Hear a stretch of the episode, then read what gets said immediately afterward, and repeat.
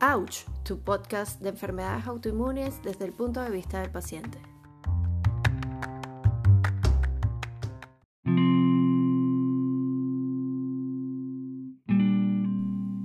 Hola y bienvenidos al podcast Ouch. Eh, hoy vamos a tener a un invitado eh, que también vamos a estar haciendo el live por Instagram, el doctor Lira Welt. Corrígeme si lo digo mal. este, el doctor Lira es pediatra reumatólogo y poeta.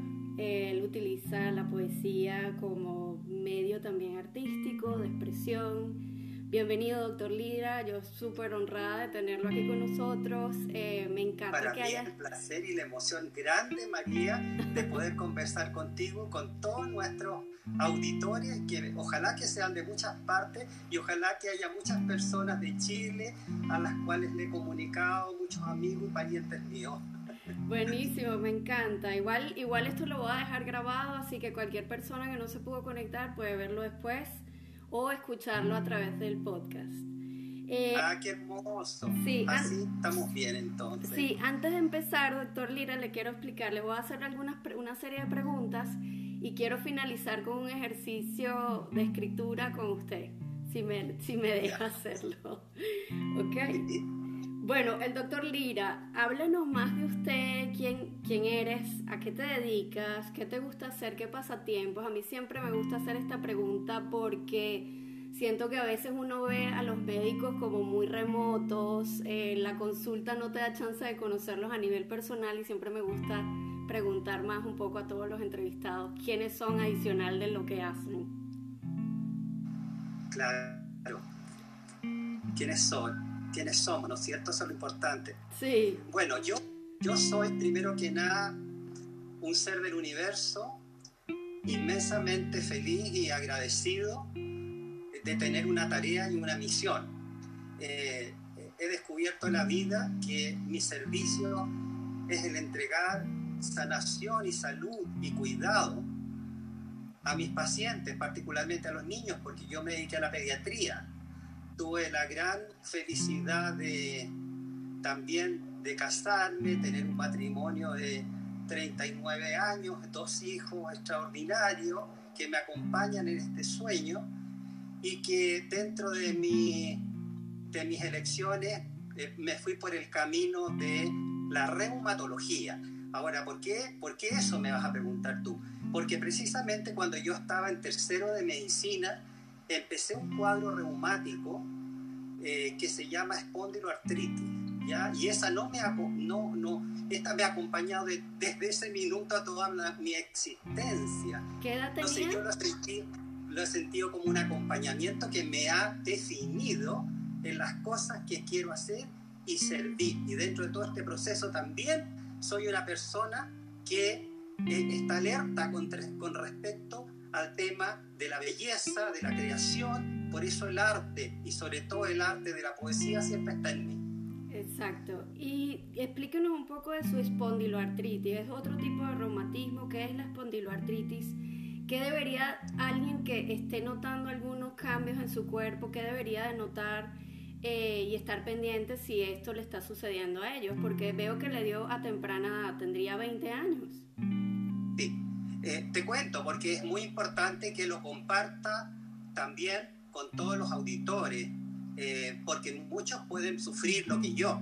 Eh, la espondiloartritis es una, un tipo de artritis especial, es distinta a la que es la artritis reumatoidea, pero podríamos ser es una prima hermana en que fundamentalmente afecta la columna, la columna vertebral y que se va rigidizando, los cuerpos vertebrales se van uniendo, se van juntando y eh, uno se va rigidizando. Esta Eso es... produce mucho dolor y produce mucho dolor, especialmente a nivel de toda la columna, especialmente en el cuello y en la parte lumbar. Y se acompaña también de artritis de habitualmente de las extremidades inferiores. Es crónico y dura para toda la vida. Eso es. Esta es la, la ar- eh, espon- em, artritis eh, anquilosante, la, es- que Es una espondiloartritis anquilosante. Ok. La palabra anquilosante no me gusta porque es muy Ah, drástica. Habla, habla de que tú te rigidizas como antes ocurría, la columna se pone como un bambú. Ok. Entonces ya no se flexibiliza. Pero hoy día hay tanto avance que no se, lo, no se llega a esa etapa tan terrible Ok. porque al hacer el diagnóstico temprano y hacer un estilo de vida y con todos los avances de la terapéutica, los pacientes tienen una muchísimo mejor calidad de vida. Y yo me dedico precisamente a esto y me dedico al tema de los niños y los jóvenes que tienen estas enfermedades precisamente para poder llegar a tiempo y tener un pronóstico mucho mejor. Exactamente. Esa es la, yo, la mirada. yo me lo, eh, o sea, cuando tú me hablas y otros pacientes en esta oportunidad, en esta revista, tuvimos eh, de entrevistados a los chicos de Más Allá del Dolor que están dando una visión gráfica a la espondiloartritis. eh, con un trabajo muy visual que a veces puede ser chocante para muchas personas, pero es la realidad Yo de la enfermedad. Yo las encontré maravillosas Maravilla. porque esas imágenes hablan y gritan por sí mismas y lloran. Sí, Es así, Sí. es así María, pero la verdad es que junto con eso hay toda una manera de existir y de convivir para no quedarse atrapado y encadenado a esa realidad y seguir avanzando y ser feliz en la vida teniendo una artritis como una espondiloartritis, así como también pueden ser felices las personas que tienen una artritis reumatoidea y todos los enfer- enfermos que tienen enfermedades inmunológicas crónicas. Exactamente. Y es importante también, yo siento como enfermo de artritis reumatoide, enterarte de otras enfermedades similares a tu enfermedad y ver cómo otras personas han superado en su proceso. Porque yo, yo te escucho hablar y yo me imagino lo limitante que debe ser la espondiloartritis, porque a mí me ha dolido la cadera y es, para mí es de estos dolores que te paralizan. Entonces sé que, sé que comienza en la cadera, en una articulación que hay ahí y que sube. Entonces yo siento que sí, me lo puedo imaginar, por supuesto no es lo mismo, pero sí nos, los, sí nos entendemos a otro nivel, que yo lo he hablado, la eh, sincronicidad, sincro, sincronía de pensamiento entre En los general, pacientes. María, en general, eh, a- eh, comienza a nivel de la columna lumbar, ¿ah? con mucho dolor tipo lumbago, un dolor terrible, un, tenor eh, un, dolor eh, cansado, un dolor que no te deja descansar, un dolor que estás en la cama y te tienes que levantar porque te levantas muy mal, tieso y adolorido, duermes mal, te levantas, yo me levanto muchas veces en la noche porque tienes que empezar a un poco a movilizarte. Y habitualmente parte de la parte lumbar. Por eso que la gente que, que tiene lumbagos tiene que hacerse también una evaluación para descartar un cuadro reumatológico, porque hay muchas causas de lumbago, especialmente los lumbagos en la juventud no deberían ser normales, sino que puede ser el comienzo de una enfermedad que si se maneja tempranamente, el pronóstico es bastante bueno en estos tiempos. Inc- Increíble, sí. La, la idea es que estén pendientes si tienen algún síntoma, ir al especialista. A pesar de esto, esto no lo priva de irse a Francia, donde realizó su posgrado de reumatología, como nos cuenta en el artículo.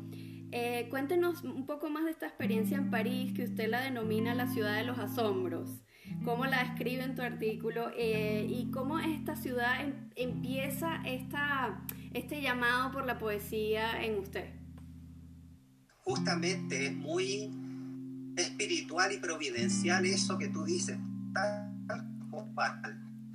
Yo el año 1992, a fines del año 92, tuve la, suerte de haber obtenido una beca del gobierno francés para hacer reumatología pediátrica en el Hospital Necker Enfant Malade de París, con la doctora Anne-Marie Prieur, que en ese momento era la persona que eh, suscitaba la gran eh, escuela de la reumatología pediátrica, porque en ese momento cuando yo me empecé a formar, éramos muy pocos los reumatólogos en el mundo.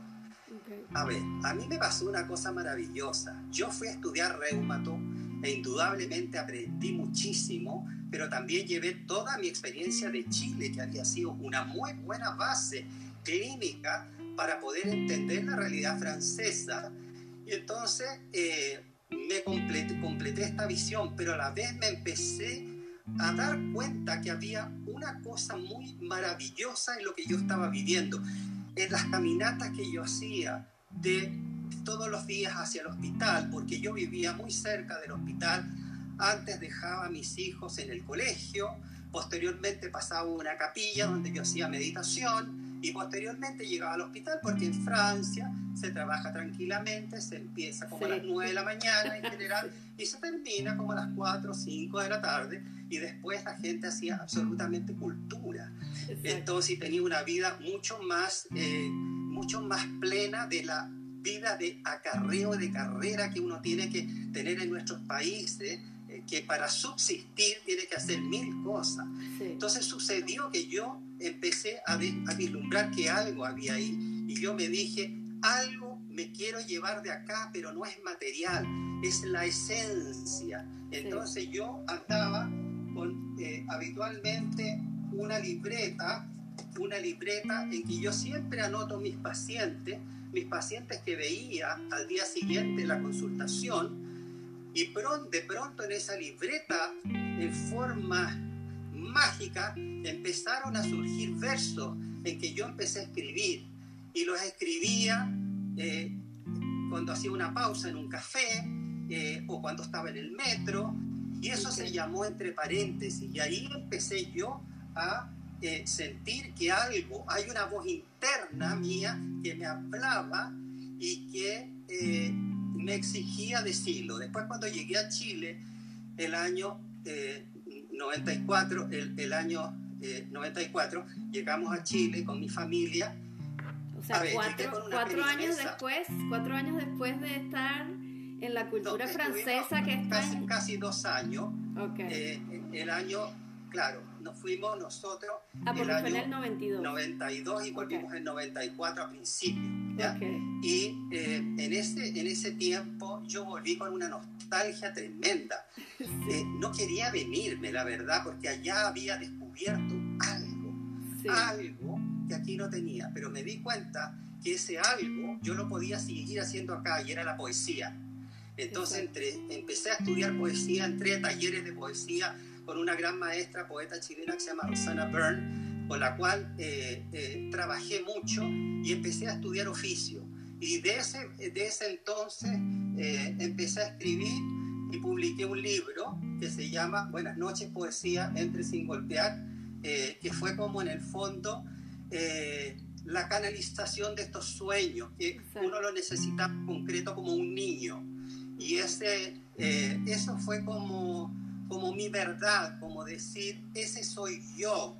A ver, en el fondo es duro porque tú te expones, María, tú te expones porque todo el mundo habla y critica, pero en el fondo cuando me di cuenta que era mi mirada, mi verdad, tuve mucha paz y mucha felicidad para seguir escribiendo.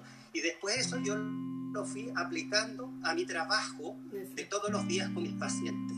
Y así empezó la poesía y el médico a, unirse las dos, las dos situaciones. Así es como empieza la integración, porque eh, Esa integración, tomabas un descanso y en cualquier descanso escribías una contradicción, la sentí como algo absolutamente natural. Porque la poesía al final, y les voy a leer aquí la definición de la RAE, manifestación de belleza o de sentimiento estético por medio de la palabra, en verso o en prosa. Es decir, y encontré... A mí, me acomoda, a mí me acomoda el verso. Te acomoda el verso. Encontré justamente un documento en internet, eh, se los voy a compartir, se llama Poesía Terapéutica, donde dice eh, que la, usar, la poesía, usar la escritura como terapia es un recurso para mejorar la calidad de vida. Una herramienta que siempre tenemos a mano, fácil, cómoda, barata que puede servirnos para distanciarnos de los problemas y verlos con más claridad, deshogar nuestras emociones cuando nos desbordan, aclarar nuestras ideas, conocernos mejor a nosotros mismos y reflexionar pasadamente sin desorden el caos de nuestros pensamientos. Yo creo que es vital para los enfermos y una de las cosas que yo quiero dejarle de hablar contigo es el uso de la poesía como una herramienta ¿Cómo ha sido para ti personalmente el uso de esta herramienta que ha sido fundamental no solo en tu práctica, pero también porque tú eres paciente. Ha sido maravilloso, María. En el fondo, ha sido descubrir que hay otro, otro diálogo, hay otra, otro lenguaje que tú tienes a mano y que no habías descubierto y es mucho más integral que muchas veces a través de, de tres frases, a través de la metáfora, tú puedes en el fondo expresar tu gran sentir, tu pesar o tu felicidad. Y junto a eso transmites, transmites optimismo, en mi caso, con el niño enfermo, con el niño reumático, con los padres que están tremendamente agobiados, con un niño, con su hijo que tiene una enfermedad que es devastadora desde su mirada, entonces aparece, aparece una gran posibilidad de que a uno lo hace tener muchas más habilidades de empatía y de comunicación con sus propios eh, pacientes y también con sus pares. Porque también lo que me ha surgido a mí como médico es que yo debo hablarle a mis colegas. Exacto. Mis colegas que en el fondo muchas veces están insertos en un mundo científico absolutamente limitado, que de pronto hay que salir de esto y dejarse abrazar, eh, hablar de la belleza, hablar del amor, hablar, hablar de, los miedos, de los fantasmas, de jugar, de cantar, porque en el fondo dejamos de ser niños un poco y nos transformamos en adultos secos y eh, eh, adultos muy, muy rígidos y, y muy negativos.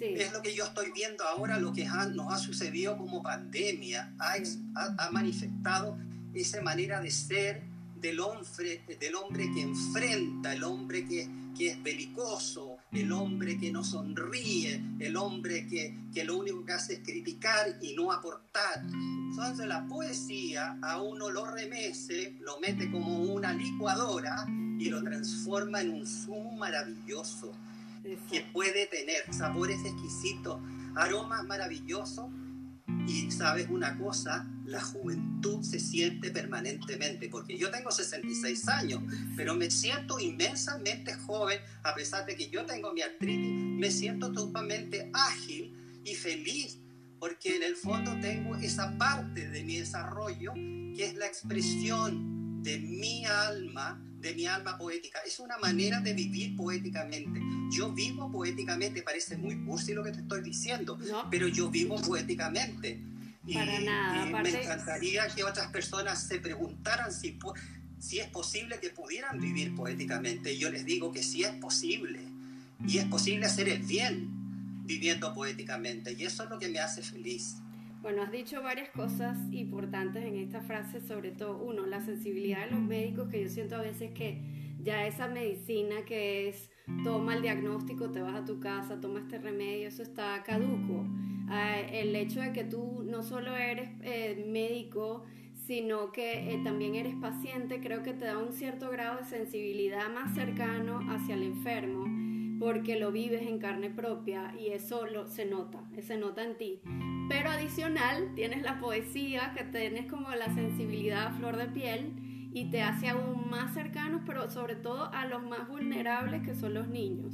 Pero como tú dices, tal vez hasta no son los niños, sino sus padres. Porque tú dijiste ahorita una frase clave, como que a los ojos de los padres esta enfermedad es, es catastrófica, pero al niño no. Y eso me lo dijo Paloma también eh, de la Asociación de eh, Artritis Juvenil de Chile, eh, que me dejó impactada porque hay una sensibilidad en el niño de, ver la vida con optimista, con optimismo, que muchas veces los pacientes que nos diagnostican ya después de un poquito de edad adulta, incluyéndome a mí, que yo lo tengo desde 21 años, uno pierde eso. Eh, y siento que dijiste algo importante, que la poesía te trae otra vez de forma de juego a, a volver a ese juego de niño con sentimientos. Y yo siento que de eso se trata este ejercicio de la poesía. Yo los invito a que lo hagan. Yo te quería preguntar específico porque en la revista nos comentas que tú empezaste a integrar el arte terapia y en los hospitales. ¿Cómo llevas esto a los hospitales? Por si hay algún médico que se anime después de esta conversación a llevarlo e integrarlo. ¿Quiénes están capacitados para guiar estas sesiones de arte terapia?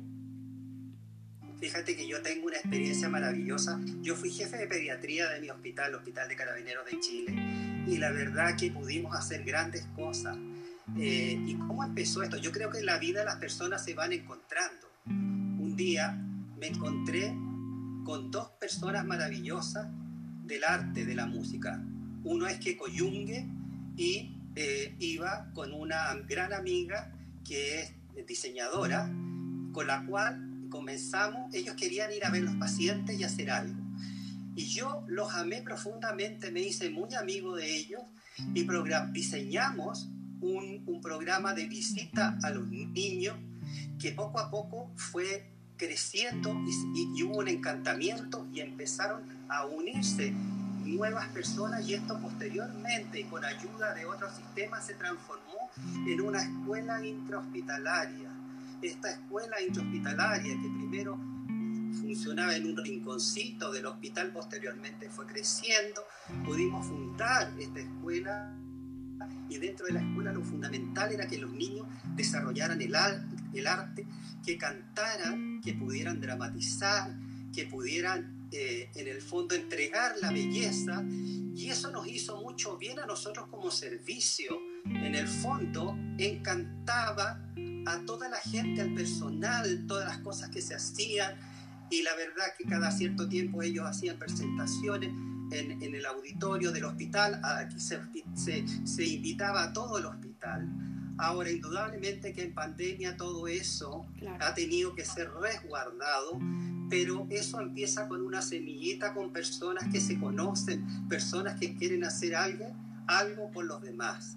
Y y, no se necesita ser experto ni especialista, María, se necesita tener un corazón grande porque la inspiración y la fuerza y la belleza vienen de los ángeles y de una, y de una energía espiritual que te hace que te hace transmitir cosas que tú ni mismo sabes, pero que tienen que ver con el bien y con la alegría, con el amar y con el atender, que tiene que ver con la dignidad y tiene que ver con el ser pleno al servicio de los demás. Y yo creo que esa fue la, nuestra mejor experiencia. Y yo sé que en otros hospitales hay grandes experiencias de, de arte terapia, eh, siempre están los clowns, que son los payasos, que van, que cantan, que recitan, uno se encuentra con ellos, cuando yo me encuentro con ellos, yo canto, yo bailo, es decir, como que me desinhibo, me da lo mismo que encuentre que al doctor Lira se le corrió la teja, el doctor Lira es feliz con ellos, yo cuando los veía los clowns los abrazaba y, y, y en el fondo entramos a una dimensión en que el resto mira y se siente invitado porque necesitamos la fantasía para vivir y necesitamos incorporar y tenemos que cambiar esta amargura que estamos viviendo, María. Esa es la idea. Sí, yo una de las cosas que iba a agregar, eh, ya que tú dices que cualquiera puede hacer estas guías a niños, ahorita se está haciendo muchas cosas digitales. incluso hay varios libros sobre arte terapia en inglés y en español. Yo les dejé varios al final de la revista en los links uno se llama Essential Art Therapy y este libro te pone específico actividades puntuales, así que si lo quieres llevar a cabo con tus pacientes, si me está escuchando algún médico, que eh, lo hagan. Eh, sobre todo si trabajas con niños, les dejé dos libros. Uno de Marion Duchard, es una francesa, aquí no tengo ese libro, traté de sacarlo de la biblioteca, se los dejé en los links, pero esas actividades incluso son para gente adulta. Incluso puedes hacer los ejercicios como expresión porque en realidad es para, eh, ¿cómo se dice? Spark, para eh, como disparar la creatividad. Y este otro que es de niños, este es de Ed Emberley, se llama Animals y él le enseña a los niños a través de, de estas sencillas formas que se los voy a enseñar aquí, cómo componer cómo componer imágenes. Entonces te, te, explica cómo hacer un gusano o algo desde cero hasta el final. No sé si lo ven. Son ejercicios que parecen, parecen sencillos. Y los felicito por esa, por esa obra tan preciosa. Sabes, yo quería agregarte una cosa muy importante. Sí. Eh, uno de los grandes, eh, de los, el grupo más beneficiados son los pacientes incurables, eh, que es una situación tremendamente difícil, sí. tanto para el paciente y especialmente cuando un niño está por morir, está la familia. Entonces, cuando se vive con esta mirada de la, de la belleza, de la bondad y del amor, del arte, de la terapia de acompañamiento, todos nuestros niños que iban a morir porque tenían imposibilidad de recuperación, como por ejemplo algunos niños con cáncer, ella nos entregaba mensajes maravillosos, hacían unos dibujos llenos de colores, llenos de, llenos de vida, en el fondo que nos hablaban de que su alma estaba absolutamente, eh, absolutamente iluminada y que ellos estaban preparando para esta partida. Es lo que llamamos la partida digna, la muerte digna, que es lo que tanto se está hablando ahora. El concepto de la muerte digna tiene que ver con el amor, tiene que ver con el acompañamiento y tiene que ver con el cuidado. Va mucho más allá de los eslogans y de las pequeñas etiquetas de ciertas cosas que son discusiones políticas. La muerte digna es el acompañamiento en el momento terminal de la persona, como esa persona se lo merece como un ser humano que es sagrado. Y eso lo aprendimos también con la arte terapia, María. Sí. que eso quería compartirte. Pero también el vivir una vida digna para los pacientes reumáticos que no tienen cura me parece vital y también viene con ese acompañamiento que yo siempre digo, el enfermo no solo expone sus propias cuestiones de cómo él internaliza la enfermedad, sino que pone a juego absolutamente todo, cómo lo tratan los países, cómo, cómo se, se adaptan sus comunidades a ese enfermo y cómo se adapta, por supuesto, su círculo más cercano e inmediato, que es el que más se ve afectado, pero en realidad es un esfuerzo de todos. Y hubo, eh, yo esto lo comentaba en otras oportunidades, en la BBVA hubo una antropóloga que hizo un video de cómo se veían los huesos deformados en la antropología y resulta que lo ven como algo increíble, como que expresa lo que esa comunidad apoyó a esta, a esta persona deformada para que él sobreviviera. Este, yo si lo veo, si lo vuelvo, se lo vuelvo a compartir. Por último, yo quería, yo quería hacerle esta pregunta que se las voy a, eh, se las voy a hacer a todos. Es una frase de Jorge Luis Borges y dice, todo lo que nos sucede, incluso nuestras humillaciones, nuestras desgracias, nuestras vergüenzas, todo nos es dado como materia prima, como barro, para que podamos dar forma a nuestro arte. ¿Cree que las enfermedades son como materia prima para el paciente y siente usted que los pacientes mejoran si crean arte? Estoy absolutamente convencido de eso, querida María. La verdad que desde que yo ejerzo la pediatría, eh, en el fondo, lo siempre lo he vivido como un camino en el cual es un camino de aprendizaje y un camino que tiene un sentido. Y en el camino hay muchos autores que, escriben sobre la enfermedad como camino. Y, y, de ellos yo me he nutrido porque la enfermedad en el fondo tiene un significado de depuración, de, crecimiento, de, de, en el fondo de, de subirnos como para ser mejores personas. A veces es muy difícil, ¿ah? porque pudiera yo decirlo, eh, en teoría, que, que, hay que sobreponerse de un dolor o una enfermedad terrible. Es verdad que es difícil, pero en el fondo, si se convive con la enfermedad, con una mirada creativa, con una mirada de encuentro, de una mirada de crecimiento espiritual, se le encuentra un sentido. Por ejemplo, te voy a decir, si yo no hubiera tenido una espondiloartritis anquilosante que debuté a más o menos a los 20 años y ahora tengo 66, que me he acostumbrado toda la vida, no hubiera sido tan feliz porque no hubiera conocido todo lo que he conocido, no hubiera ido a Francia a aprender esto, no hubiera escrito poesía, es decir, yo miro la experiencia de lo que me tocó vivir como un camino también de mi propia vida. Y yo creo que cada ser humano tiene un camino de su vida. Ahora, esto no estoy hablando de religión, estoy hablando de espiritualidad. El ser humano tiene un espíritu el cual se desarrolla y que lo hace caminar. Eso es lo que yo quería comentarte en torno a esas preciosas citas que me has mostrado. Bellísimas palabras. Bueno, doctor Lira, antes de terminar, yo voy a despedir el podcast, pero quiero que nos quedemos conectados en el live, hagamos un ejercicio de poesía rápida, si le parece, y nos despedimos. Pero voy a despedir antes del podcast. Eh, ¿Dónde te pueden seguir? ¿En la cuenta de Instagram? Eh, sí, que me sigan en Instagram, yo publico algunas cosas y que me escriban si quieren saber algo más. Yo les puedo mandar eh, en inbox alguna cosa que, ellos les, que, les guste. ¿ah? A mí me fascina el intercambio humano eh, eh, eh, la búsqueda de la belleza, de la felicidad y del bien. ¿ah? Eso me fascina. Ok, bueno, lo voy a considerar para otro artículo donde hablemos de ese tema. Pero encantado, cuando tú quieras. Perfecto. Bueno, me despido del podcast con el doctor Lira. Un placer, doctor Lira, para mí, un honor tenerlo.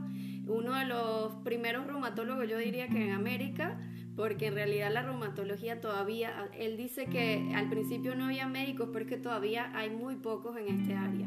Así que la invitación también es a los médicos, este es un área de mucha intriga, mucha fascinación, pero también los necesitamos. Yo no sé qué haría, hubiese hecho yo en mi vida sin los médicos. así es. Muchas gracias. Muchas gracias. Para mí es un honor conversar con usted, María, y que me hayas dado la oportunidad de hablar estas cosas del alma que uno nunca habla en la vida cotidiana. Eso era lo que yo pensaba. Al doctor Lira siempre le preguntan de pediatría y reumatología y nadie le pregunta de lo que le gusta hacer, que es la poesía. Bueno, me despido del podcast. Saludos.